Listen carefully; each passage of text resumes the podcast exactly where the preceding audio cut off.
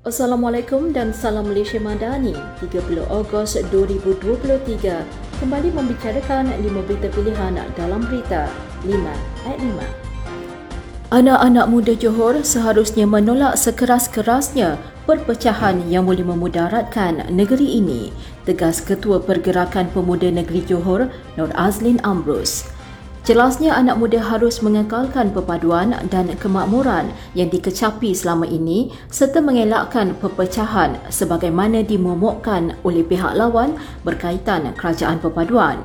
Anak muda wajib memilih perpaduan, wawasan dan kemakmuran kerana setiap perpecahan terdapat mudarat dan sentimen yang lebih besar.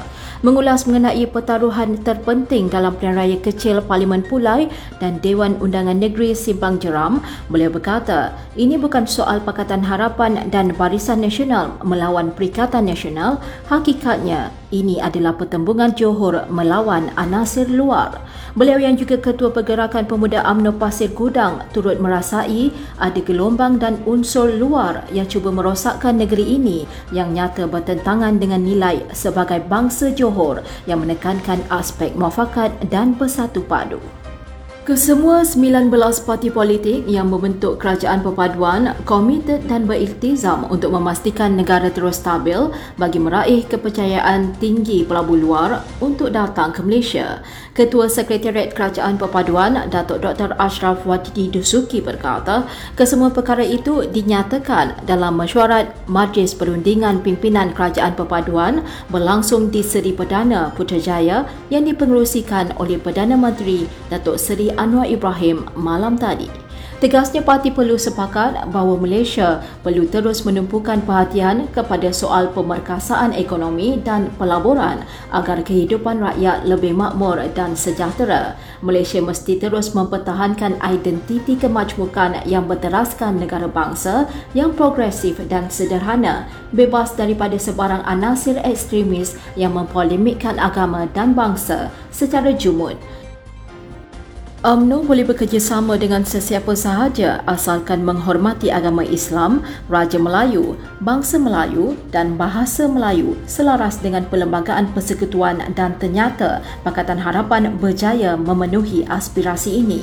Ketua UMNO bahagian Pasir Mas, Nur Haridi Muhammad Nur telah membidas pemimpin PAS yang juga ahli Parlimen Kubang Kerian, Datuk Seri Tuan Ibrahim Tuan Man yang mengeluarkan kenyataan semata-mata untuk meraih populariti demi un undi di siri pilihan raya kecil. Menurut beliau, Tuan Ibrahim sepatutnya sedar parti PAS dahulu yang memutuskan hubungan muafakat nasional apabila sanggup berbohong dalam mesyuarat bersama AMNO demi untuk bersama bersatu yang menawarkan habuan wang ringgit. Katanya tawaran untuk bersama dalam pilihan raya telah AMNO tawarkan kepada mereka tetapi ternyata habuan duit dan kuasa menjadi pilihan PAS bersama bersatu.